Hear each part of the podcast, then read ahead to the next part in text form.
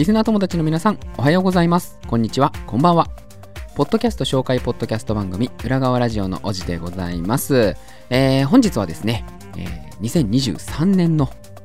ソロポッドキャストの日初回ということでですね、えー今、急いで収録をしております。もう完全に忘れてましたね。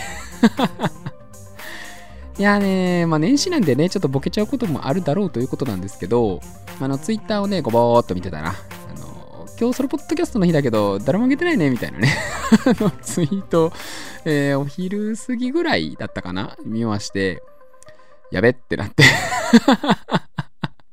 いや、まあ、義務ではないんでね、配信を必ずしないといけないということではないんですけど、まあ、そうか。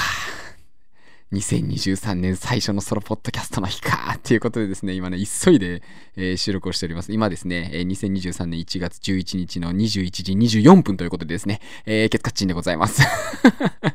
で、ただね、えー今日ちょっとね、話す内容は一応考えてはきたんですよ。まあ、ソロポッドキャストの日に、えーいつもはね、こう、ソロポッドキャストの方と組んでとかっていうことをやってるんですけど、まあ、先ほどの事情でございますのでですね、ソロでですね、配信すると。いうことになっております。えーなのでですね、いつも通りちょっと私の雑談で、えーお送りしようかなと思ってるとこなんですけれども、ちなみにほぼノー編集でいきます。時間ないっす。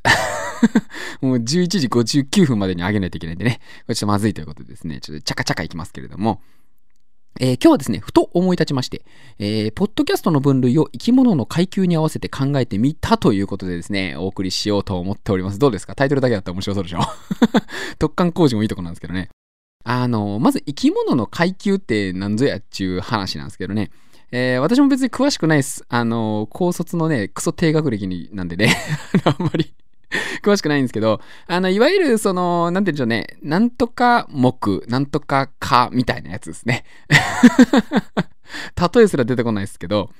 あの動物をですねこう分類するときに、えーこういうくくりにいるこういう生き物ですよみたいなねあのくくりをよくあのテレビなんかでは見ることが多いんじゃないでしょうか。そこにね、ちょっと、ポッドキャストを当てはめて、まあ、実際、どういう階層分けにすると、今のですね、例えば、えー先ほどから言ってるソロポッドキャストとか、こう、なんでしょうね、農系ポッドキャストとか、科学系ポッドキャストとか、パートナーポッドキャストとかですね、えーゲイポーとかですね、こういった分類以外のちょっと分類方法をですね、えー科学的に検証できないかなと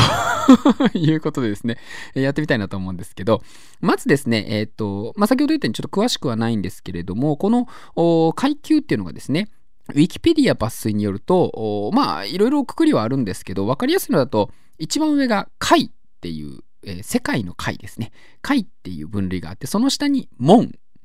えっ、と、門限の門ですね。はい。で、次に、項というのがあります。網っていう字ですね、おそらく。項っていうものがありまして、で、次に木。まあこの辺からはよく聞くんじゃないでしょうか。なんとか木みたいなね。あの、目っていう字を書きます。木っていうのがあって、で、この次に、科。科学の科ですね。で、次に属。まあ、所属の属ですね。で、最後に種というふうに、えー続いていくので、ここにね、ちょっとこう、当てはめて、ポッドキャストってどんなもんだったかいのという話をチャキッとさせてもらおうかなと思っております。まずですね、一番大きいくくり。先ほど言った貝ですね。えー世界の貝と書いて、えー貝ですけれども、こちらはですね、えーまあ、音声媒体という分類でちょっといこうかなと思ってます。あの最初ですね、音声コンテンツって名前にしようかなと思ったんですけど、このコンテンツってしちゃうとですね、なんて言うんでしょうね、こう、ちょっとくくりが狭い感じが少ししてます。なので、音声媒体という、音声を、おなんて言うんでしょうね、使ったもの全般というようなですね、くくりを一番上に持ってきた方が、まあ、裾野的には広いのかなと思いまして、こちらを持ってきてます。で、次にですね、この門。門限の門ですね。門の方に何を置こうかなって考えたときに、まあ、えー音声がありますよの下ですよね。何かなと思ったんですけど、これね、アーカイブっていうのをちょっと持ってきてみました。どうですかね？こう、いつでも聞き直せるというかですね、えー聞けるというところが、まあ一つやっぱり分類としてあるのかなと思いまして、なのでこうアーカイブではない、まあリアルタイムみたいなものに所属するのは今度こうラジオとかですね、まあラジオもちょっとね、一種アーカイブ化もしてきてますけど、基本はまあ生で楽しむものということですね。ああいったもの。あとはまあ、えー、そうですね、路上ライブとかもきっと音声媒体でのアーカイブでないもの、リアルでもあるものということであれば、まあ、ここに入ってきてもおかしくはないのかなというふうに思います。まあ、アーカイブというのをちょっと門のとこに置かせてもらいました。で、次にですね、こうですね。えー、網という字を書いてこうですけれども、えこちらにはですね、いよいよ、あの、我らがポッドキャストっていうものを置いてみました。ここでですね、えー、このこうっていうのに、ポッドキャスト、まあ、えー、音声を使うもので、えー、アーカイブ化されているもので、えその中でポッドキャストというものがあるというふうに考えてみました。えっ、ー、と、それ以外で、まあ、例えば音声でアーカイブで、ポッドキャストじゃないものって言ったら、まあ、そうですね、Spotify とかでね、配信されてる音楽なんかも、あれもまあ、今となってはですね、結構、サブスクが主流になりつつある。あの、CD とかも、広い意味で言えばアーカイブになるんですかね。まあ、ああいう楽曲を提供するってことも、まあ、一つの、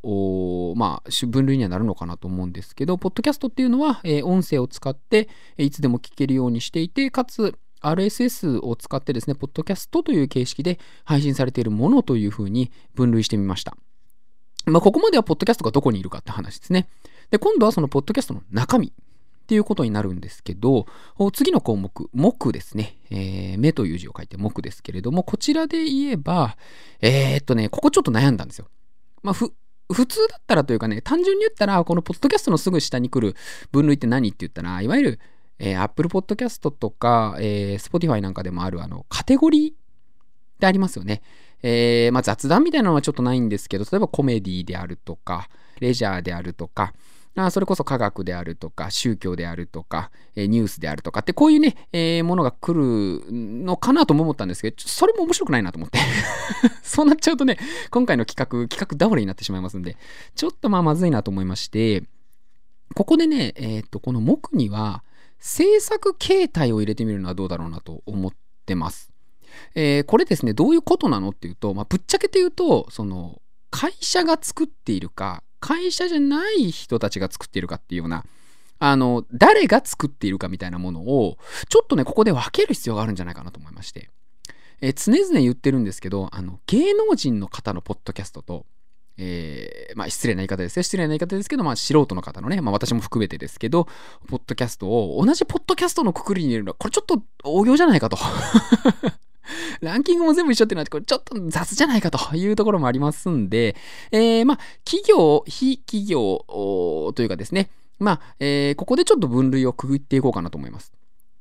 だか、まあ、いわゆる有名人の方であれば、事務所さんとかがもちろんいらっしゃるんで、企業系のポッドキャストということになりますし、まあ、この企業に所属してなくてもですね、えー、例えば、あの、個人事業主として農家を得られている方のポッドキャストなんかも広い意味で言えば企業のポッドキャストっていう風にちょっと捉えてみるのはどうかなというご提案でございます。で、この木の下でございます。かですね。ここもですね、ちょっとまあ、えー、悩んだんですけど、ここにはですね、目的を入れてみました。あの、まあ、ポッドキャストを誰が作ったかの後は、何のために作ったかっていうことですね。ここもね、しっかり分けていった方が、えー、面白く見えるのかなと思いました。まあ、一般の方のポッドキャストであれば、多くの場合はおそらく趣味っていうものが、えー、目的としては入ってくるのではないかなと思います。で、あとはですね、まあ、自己表現であるとかですね。こういったものが一般の方、の、まあ、やられてる理由になるのかなと。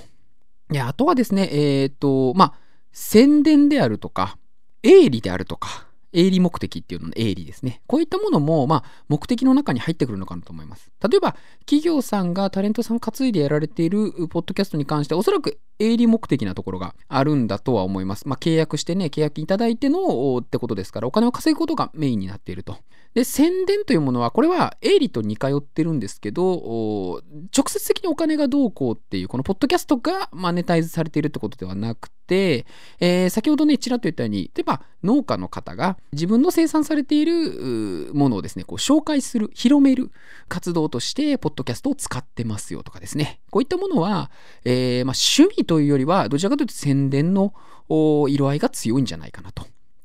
いうふうに捉えてます。あとはですね、どういったまあ趣旨でやってるのかっていうことにもよるんですけど、もう本当に雑談を流してますよって問題でまあ趣味になるんですけど、聞いてもらった人にちょっと知識をこう分け与えたいですよとかってなってくると、今度はこう趣旨の違いみたいなのも出てくるんで、こういったものもま目的、えー、誰かのためにやるのか自分のためにやるのかとかっていうのもですね、ここにちょっと分類をしていって、ポッドキャストを捉えてみるのも面白いかなと思います。あの、なんて言うんでしょうね、えー、ポッドキャストっていうのは基本的には好きに何でも聞けるもんなんですけど、ご本人たちが何を目的にやっているのかっていうのはね、結構やっぱ重要なわけなんですよ。えー、例えば営利目的で作っている番組ってことであれば、もちろんお金が動いてるわけですから、クオリティが求められる。えー、コンテンツとしての強さが求められるってことになるんですけど、例えばやってること自体、それ自体が趣味として成立しているってことであれば、逆にそこは2の次、3の次になるわけですよね。あの、継続していくことが、これは大事になっていくわけですから、こういったようにいろんな目的でやられているものが、まあ、ありますよ、ということですね。で、次に、えー、族というものがございます。あ種族の族ですね。こちらに、あの、いわゆるコンテンツ分類というものを持ってきてみました。あの、先ほどね、あの、ポッドキャストのすぐ下にコンテンツ分類持ってきたらって話をしたんですけど、例えば、先ほどからちょいちょい出てますけど、その農系ポッドキャストっていう分類をね、上に持ってくるのはちょっと違うかなと思って。あの、農系は農系でも中身がいろいろなんですよ。それこそ、農家の方がやられている雑談番組ですよって番組さんもあれば、農家の実情を伝えていく番組さんですよってものもあったりとか、えー、先ほど言ったように、えー、自分の生産している作物を宣伝することが目的ですよとかですね。こういったいろんな種類があるので、ちょっとね、大きいくくりで農系とか、例えばゲイポーとかですね、こういったくくりを使うのはちょっと危険だなと思って。なので、このコンテンツ分類をこう下の方に持ってきました。これは、まあ、Spotify とか、えー、アンカーとかですね、えー、こういったもののコンテンツ分類ももちろんそうですし、先ほど言ったような、あの、皆さんがね、いわゆる何々系みたいなものも、ここの分類に入ってくるんじゃないかなとで、この下、種というのが、まあ、番組名かなという感じですね。だからこの種で区切っているのは番組名っていうのはあくまでも個別のその名前というよりはですね、もう全く別物。あの種としては別物っていうような、えー、区分けになってくるからこそ、ポッドキャストのこの多様性みたいなものがね、やっぱり皆さんを楽しませるものになってるんじゃないかなと思いました。でね、途中でちょっと入れようかなって悩んだのは、あの、配信媒体。例えば Spotify とか Apple Podcast、えー、Google Podcast、あとは、まあ、Amazon Music なんかもですね、えー、こういったような、あとは、まあ、Web に直接貼るなんかももちろんそうですけれども、この配信媒体みたいなものもね、ちょっと入れようかなって一瞬悩んだんですけど、まあ、これって、いわゆる分布だなと思って。ポッドキャストってものが出来上がって、それがどこにいるのかだけの話であって、まあ、そんなにこう、種として分類するときにはあまりいらないのかなというふうに思いまして、今回は、外してみました。えっ、ー、と、ちょっとね、駆け足で説明しましたけど、ちょっと整理して最後にちょっとお伝えしますと、まず一番大きいくくり、回は音声媒体。で、次に、門はアーカイブ。で、項がポッドキャスト。で、目が、えー、制作形態。